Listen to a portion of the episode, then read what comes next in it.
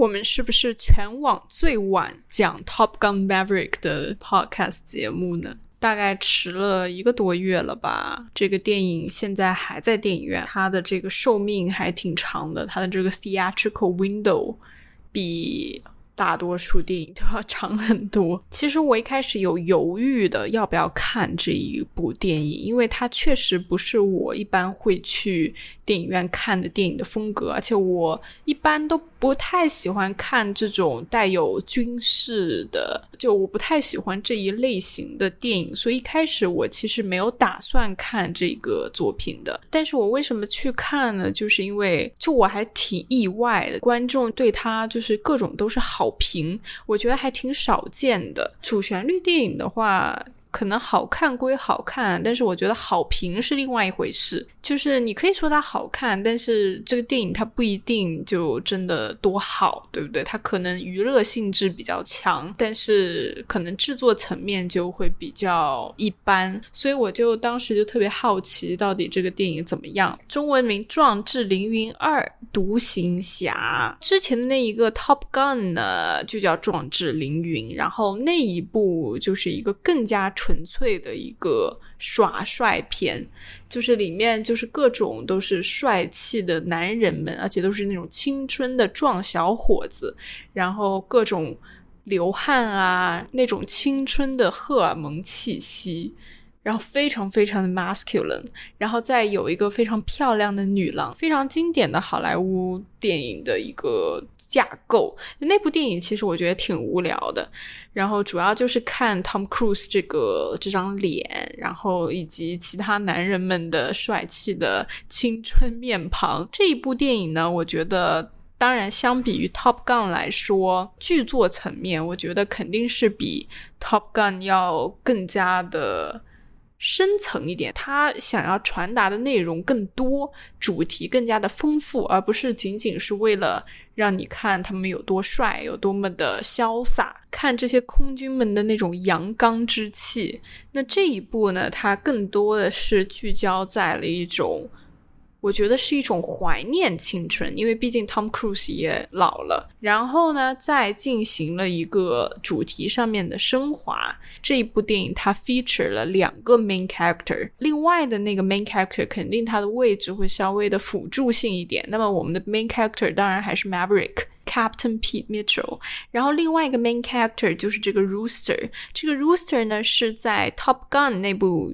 第一部作品里面死去的这个 Maverick 的 Wingman，所以说 double main character 一个是 Maverick，一个是 Rooster，然后这两个人就是有一种那种父子之间的一个 tension 跟一个 bond。虽然说 Goose 的死跟 Maverick 其实没有多大的关系，但是毕竟他们两个是好兄弟。然后 Maverick 他就非常自责，觉得是自己的问题，或者说本来应该死的可能。不应该是故事，反正就是有自己的自责的层面在，心里一直觉得愧疚、亏欠，所以呢，他不想让 Rooster，也就是故事的儿子，重蹈故事的覆辙，所以呢，他就不想让 Rooster 去飞，去飞飞机，因为他觉得那样会很危险，所以他就自作主张的不让 Rooster 去做这个事情，所以 Rooster 这边呢也非常。怪罪 Maverick，觉得他凭什么这么对自己，然后以及再加上父亲的死。那么，由于他有 double main character，也就导致了他有 double character arcs。这两个 main character，他们各有各自的一个 arc，就是一个成长的曲线。所以，人物的曲线他们是两条路这样并肩走的。一方面的 Maverick 在那边呢是想要 let it go，他不能再去操控 Rooster 的人生了，因为他一开始操控他的人生是因为他觉得自己亏欠 Goose。以及他觉得 Rooster 还那个时候还没有准备好去接受这些任务，这些危险的任务，所以呢，他需要做的是 let him go，他不能再沉浸于这种 grieving 的这个缅怀、怀念的这个 period 里面，他需要让 Rooster 他自己去做自己的事情，去过自己的人生。然后 Rooster 这边，他当然他是要学会去理解 Maverick。以及他做的那些事情的初衷是为了保护自己，然后以及他得在这个过程当中跟 Maverick 去建立一个比较好的关系。所以呢，这个就是两个人物的成长曲线，也都是放在了这个电影里面。所以说呢，它有更加多的层面，更加多的人物，然后以及他没有在聚焦在 Tom Cruise 一个人身上，然后他还安排了一些其他的年轻的、更多的一些。这个空军们，所以呢，他想传达的还有一层面就是传承。老兵他把自己的经验、能力、技术怎样传承给这些年轻的美国空军们，所以大概是这样的一个主题。另外一个层面呢，就是从技术层面，那不管是电影技术、电影制作技术，还是美国的这个军事武器。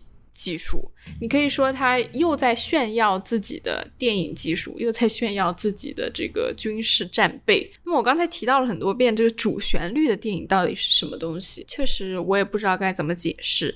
但我觉得，就我个人的一个总结，我就觉得，你怎样去区分一个电影是不是主旋律的电影？你就看，就是这个国家的人民看这一部主旋律的电影。他会不会跟一个外国人看这部电影会有不同的感觉？所以其实这部电影的很多好评，其实我觉得更大一部分是来自于美国观众，因为他们真的对这一个作品真的非常的激动，他们在这里面看到的是。他们国家自己的那种 pride，就是它能够吸引的观众，肯定更多的是他们本土自己的观众。所以你看一个电影，它是不是主旋律电影，你就看这两个国家，一个国内，一个国外的人，他们对这部电影，他们有没有什么不同的心情？一个美国的观众看这个电影，他绝对会比我看这个电影要来的更加的兴奋激动，更加的沉浸于那种。洋溢着青春气息以及非常非常热血的那种感觉当中，主旋律电影的另外一个特点就是它的好看性。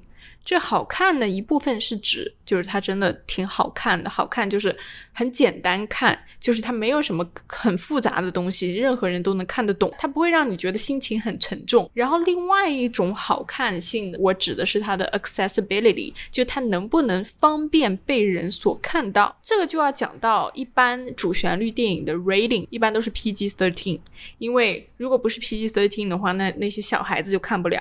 但是主旋律的电影，它必须要 appeal to As many people as possible，它一定要有一个非常非常大的一个受众的群体，不管你是男女老少，你都能够看这部电影。它里面没有任何血腥的、不雅的、很多骂人的粗话呀，包括一些性的镜头啊，就它必须要 minimize 所有的这些敏感的一些内容，为了去 reach a very large audience base。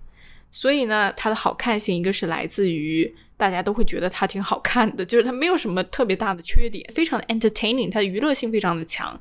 不会让你觉得，哎，我中途我好想走呀，好无聊啊，好累啊，就不会让你有这种感觉。一部分就是它非常的 easily accessible，它对所有人都非常的开放。然后另外一个特点呢，就是我觉得主旋律电影它一般是没有一个 antagonist，简单来说就是 no bad guy，它里面没有一个坏人。这种主旋律电影的一个大部分人都是好人，特别是这种跟国家跟军事战备有关的，一个是敌方嘛，一个是我方。那么我。方的人员必须都是好人，不管他里面的人性格是怎么样的。你看，比如说像在这部电影《Top Gun Maverick》里面，有一个。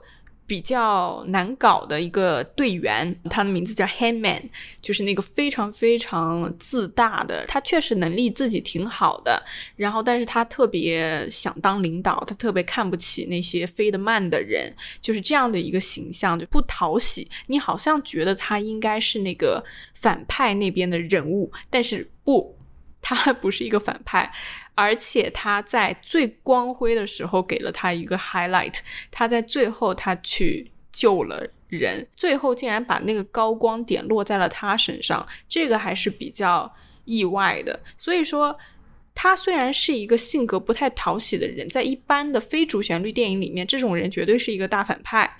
那可能也不算大反派，那小反派肯定算。就是他经常要阻挠这个主角去做一些事情啊，比如说他经常在那孤立这个主角啊，嘲笑他飞得慢呀。但在这个里面，在最后他甚至是变成了一个 heroic，一个非常有英雄气概的这样的一个。角色，而且他非常的幽默，他又长得特别帅气，所以综上所述，你可以完全忽略他的那些性格上面的缺点。然后再包括这个电影里面有那个 Admiral 一个形象，就是。是这个 Admiral 他让那个 Maverick 回来做这个教官，但是呢，这个 Admiral 他也是一个不太喜欢 Maverick 的人。一开始你肯定会把他当做一个反派，因为他好像处处在针对 Maverick，然后就很不欣赏他，处处在挑刺，又想要辞退他，反正就是这样的一个 Admiral 的形象。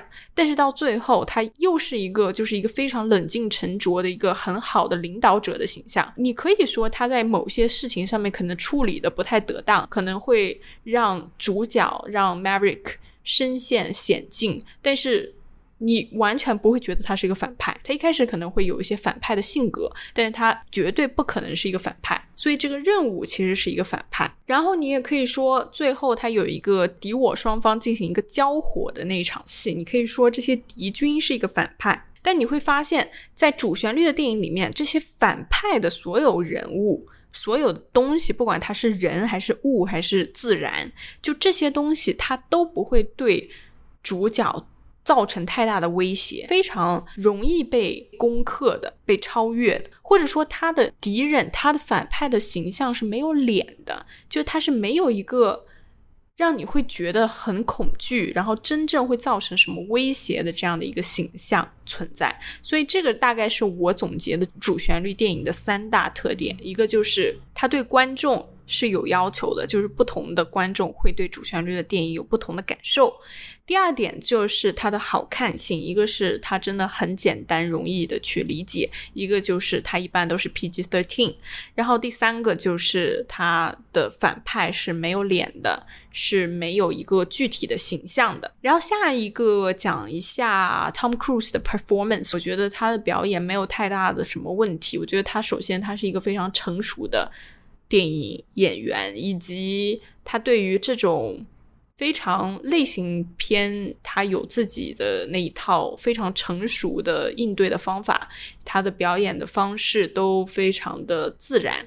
然后我想说，我真的很久没有看到 Tom Cruise 在电影里面哭了，而且我也不知道上一个我看 Tom Cruise 的电影是什么了，就好像已经很长时间过去了，好久没在电影院看到 Tom Cruise 了，所以那种感觉还是非常的。不一样的，我感觉除了 Mission Impossible 的系列之外，我好像就没有在最近的什么其他电影里面看到 Tom Cruise，不知道他在做什么，可能都在筹备这一部电影吧。然后另外，他跟 Jennifer Connelly 他们两个之间的 chemistry 真的。挺自然的。首先，Jennifer Connelly 真的是我女神级别的这种人物。我觉得她不管是她年轻的时候、小时候、年轻的时候，还是现在，她的那个美都是很惊艳的。她现在已经这个年纪了，但是她那种美还是一个非常吸引人的那种美。她不需要太多浮华的那种化妆啊，不需要太多浮华的这个。衣服，你看他在这个电影里面，他的衣服都是那种非常生活化的衣服，但是就是那种气质，真的就是很漂亮，然后非常非常的吸引人。他是那种很成熟知性，然后又。很有魅力的那种女人的形象，然后在这个电影里面，把 Jennifer Connelly 真的也是拍的特别的美丽。她跟 Maverick 他们两个之间的那个 chemistry 是非常自然的，就你会觉得他们真的像电影里说的那样，他们已经认识了很多年了，而且有那种往日情缘，然后现在又再续前缘的这种感觉。然后他们真的有点像那种老友相识。然后 Jennifer Connelly 的这个电影里面，她真的没有几句台词，没有什么特别重要的台词，但是她的那个存在是完全不容忽视的一个存在。现在开始就要讲一些我为什么只能打出这个分数的原因。首先，我觉得这个电影它不难看，我也说了，就主旋律的电影它一大特点就是好看，但我觉得它的这个。风格，就是他还是带有那种要耍帅、要炫技，就是我觉得他的这些比较表面的东西盖过了他剧本上面的一些逻辑的漏洞，剧本上面的一些合理性、逻辑性，我还是存疑的。有几点我想要讲一下。首先，我一直不知道，我一直不太确定。这个任务到底是什么情况？我对这个任务是非常非常的迷茫的。就我大概知道他要避开这个敌军的雷达，然后呃飞到一个这个盆地低谷这样的一个位置，然后先要去发射个什么东西，然后再再发射一个炸弹把那个东西给摧毁，然后你又要又要这样急速的上坡，要过一个山谷，然后你才可以安全的回家。所以大概是这样的一个任务，我对这个任务的了解仅仅如此。就因为我对这个任务的了解就非常的浅，我非常不知道这个任务其他它的大环境是怎么样的，所以这个任务对我来说它不构成一个威胁。我不觉得这个任务有多么的难实现。我知道从技术层面上面来说，你要避开这些雷达，你需要低谷飞行，你需要再来一个高空的一个突然的急速上升，然后你又要。呃，经历这个重力、气压在你身上对你肺部的那个影响，就这些从生理层面，再从技术层面，都是一个比较大的挑战。我知道这是一个很大的挑战，但是它没有给我那种非常 visceral 的感觉，就我并没有感受到这个这个任务到底有多么的难实现，所以我就觉得。这个任务，它作为一个反派的形象，这个反派对我来说，它不够强大。然后还有一点呢，就是这个任务，它既然这个电影里面说它很难实现，那你为什么要找一堆这么年轻的，呃，这个刚从这个空军学校毕业的这些毕业生要来完成这个任务？你完全可以找那些更加成熟的、有经验丰富的，可能不需要教官的一群。飞行员来飞啊，就比如说像 Maverick 一样年纪或者比他稍微年轻一点，但是又比这一群人经验更丰富一点的老兵来飞。就我觉得他作为一个这么难以实现的任务，连 Maverick 他实现起来都都好像有点吃力。这样的一个任务，他为什么要交给这么年轻的一堆人去？完成，而且是在三周还是两周之内得完成这个 training，然后马上就派去去实行这个任务。这个我还是觉得稍微有一点点的搞笑。然后他整个 training 的过程，我也觉得非常的随意，就好像他们也没有做什么特别多的训练，然后就这么就过去了。然后好像大家都非常的 ready，然后。好像每个人好像只要被派上去，好像都能够实现一样的。然后再加上最后真正去实现这个任务的时候，就是实操的时候。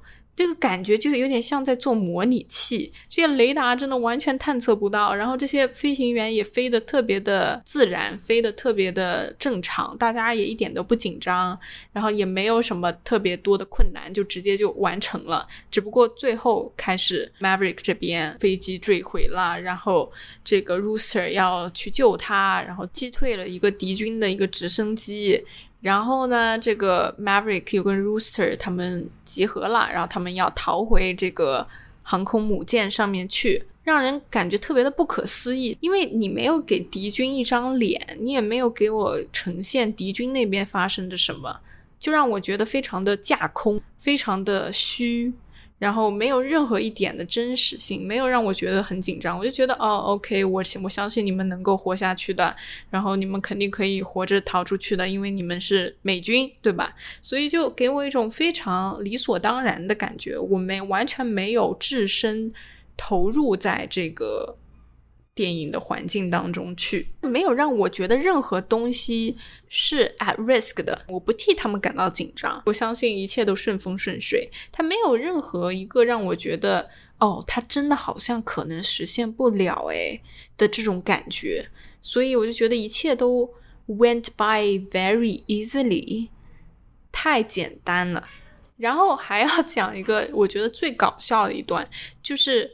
这个刚才也讲到，就 Maverick 跟 Rooster 他们两个真的就是走进了那个敌军的范围之内。然后很奇怪的就是，这个敌军的这个基地就是非常的就是硝烟弥漫。乌烟瘴气，就感觉那边已经就是打了好久的仗了。但是 你又看那边美军的那个航空母舰，就在那非常平静自然的在海上飘着。然后这边嘛乌烟瘴气，就它真的给你一种那种童话般的感觉，非常的 fantasy。就你觉得你在看一个 fantasy 的电影，就他这这真的让我觉得非常非常的不真实。然后这两个人他们就走进了这个敌军的基地，然后偷了一架他们的飞机，而且这飞机还特大，就是它是那种大号的一个老飞机。然后他们还一路真的就是飞回了自己的航空母舰，在这中途，这些敌军的就是新式的战斗机还在追杀他们。我知道你这个剧情。可能你如果再加一点复杂的东西，它可能就真的不是主旋律电影了。但是我觉得你这主旋律电影也做的太过容易了一点，就你完全可以再加一点阻碍，这个是一方面。就我觉得它的整个技术方面，它。在那里说的好像很难，但是做起来又特别容易。他想说的是，我们不止军事战备非常先进，连我们的人员都这么的聪明，都这么的 ready for a battle。我们的机器跟我们的人都已经是世界领先的。但是你作为一个电影来说，你这个感觉就你这个太超人了，就你已经变成了那种 superhero 的感觉，我就觉得稍微欠点意思。主题层面，就是我刚才讲到，他一部分是这个父子，虽然他们不是真父子，但是在这里面他肯定想要模仿的就是一个父子之间的感觉。Tom Cruise Maverick 他作为这个爸爸，然后 Rooster 就作为一个儿子，就他们两个的关系是怎么发生变化的？然后我就觉得他的这个关系的进展也过于简单了，这个关系的进展就跟他这个任务的完成一样，非常的轻轻松松，轻而易举。Maverick 这边承担了很多东西，他这边心里一直有很多很多的负担，有很多很多的自责。但是 Rooster 那边呢，我的理解是，他就觉得 Maverick 他阻挡了自己的人生，然后他觉得他无权干涉自己的人生，然后觉得自己并不相信 Maverick，因为自己的爸爸曾经是 Maverick 的 wingman，然后他相信了 Maverick 导致自己的死亡，所以他这边就有点复杂。但是呢。这个关系的修复呢，又特别的容易。就 Maverick 最后就让这个 Rooster 当他的 Win Man，。虽然说大家都觉得 Maverick 不可能让 Rooster 当他的 Win Man，但是他还是做了这个决定。所以 Rooster 非常开心，他们的关系就好了。所以这就感觉好像是 Rooster 他一直觉得我没有得到机会，然后这个时候 Maverick 给了他一个机会，然后他就原谅 Maverick。前面铺垫了那么多，这种关系你铺垫的过于复杂，这些情绪、这些愤怒、这些遗憾。然后这些自责，你铺垫了太多，然后你最后这个解决的方案又这么的简单，就给了他一个，等于说给了他一个工作，然后让他当你的 w i man，就就结束了，他们的关系就就好了，头重脚轻的感觉。然后再讲一下战友之间的关系，在这里面他也是头重脚轻一样的，就一开始铺垫了很多，就这些战友们就人物还。不少，所以呢，他每个人呢，他又给了他一点性格特点，特别是比如说比较显著的，就 Handman，就刚才提到的那个非常自大的那个人，然后呢，又提到了一个叫 Bob 的一个有点 nerdy，然后就被人看不起的这样的一个 underdog 的形象，然后再是一个女军官，一个 Phoenix。然后在其他的 fan boy 什么，我也有点记不清楚了。然后一开始他们就之间的 tension 就还挺多的，就比如说像 Handman 好像有点喜欢 Phoenix，然后 Phoenix 呢好像有点喜欢 Rooster，然后 Rooster 跟 Handman 他们彼此就看不顺眼，因为他们都是那种 alpha man 的形象，然后他们都在竞争。然后呢，Handman 看不起 Bob，然后 Bob 呢也不喜欢 Handman。然后 Bob 跟 Phoenix 又是他们又是在一架飞机上面的队友，所以就这前面的关系搞得很复杂，然后后面的这些关系线就松掉了，也不知道 Phoenix 跟 Rooster 之间发生了什么。我本来还以为他们还有情感线什么的。然后 Hangman 呢这边。又莫名其妙，他就变好了。他们一直觉得 Maverick 可能会选 Hangman 作为他的 wingman，但最后他选了 Rooster 嘛。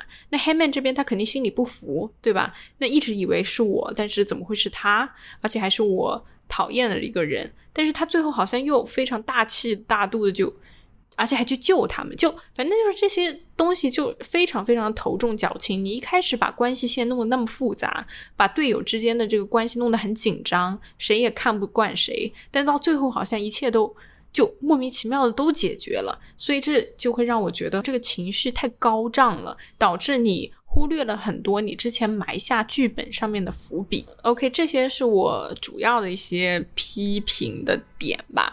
但是还是再讲一个，我觉得我印象最深刻的一场戏。其实我回忆了一下所有的戏，除了我觉得 Tom Cruise 跟 Jennifer Connelly 他们两个之间的戏是非常非常的好看之外，就不管是从颜值还是从他的拍摄的。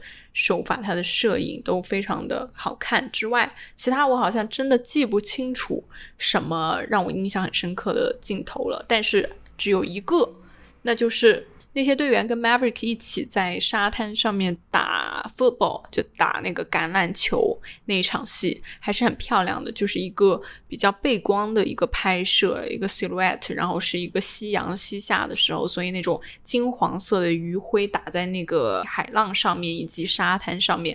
然后这些男人都是赤裸着上身，然后穿这个牛仔裤，裤腿卷在膝盖这个地方，然后大家这个身材啊都非常非常好。然后再加上自己身上有那种汗啊，然后再是阳光的投射啊，就非常的油光发亮那种感觉。然后大家都很青春洋溢，很热血，然后一个 team bonding 的一个 activity。然后 Tom Cruise 也在里面跟他们一起打，反正就那一场戏还是挺漂亮的。他作为一个缓冲吧，因为其他的戏都要么在训练，要么在。开会在上课什么的，只有这场戏是一个比较慢节奏，然后比较休闲轻松的一场戏，然后处理的也挺好的。然后我记得在《Top Gun》就是原来的那个作品里面，好像也有一场他们沙滩还是干什么的一个金色的一场戏，反正非常的 glowy，非常非常经典套路类型化的一个主旋律电影。Here we go. In three.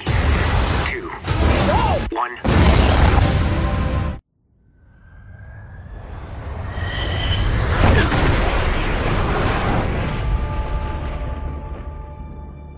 What do we have here? Yeah, here I thought we were special. Fellas, this here's Bagman. Hangman. Whatever. What the hell kind of mission is this?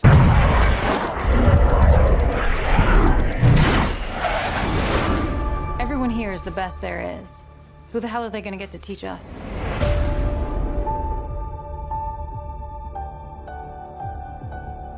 Captain Pete Maverick Mitchell. Let me be perfectly blunt. You are not my first choice. You are here at the request of Admiral Kazansky, aka Iceman. He seems to think that you have something left to offer the Navy. What that is, I can't imagine. With all due respect, sir, I'm not a teacher. Just want to manage expectations.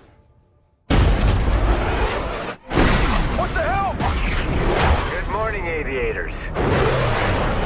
This is your captain speaking. And we're off. Here we go.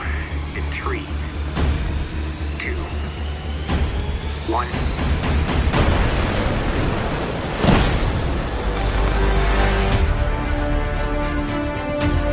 We're going into combat on a level no living pilot's ever seen.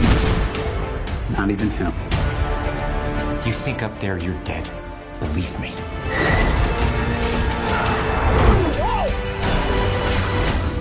My dad believed in you. I'm not gonna make the same mistake.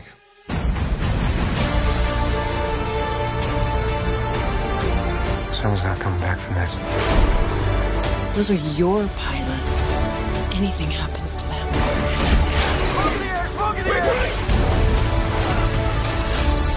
You'll never forgive yourself. No turning back now. Come on!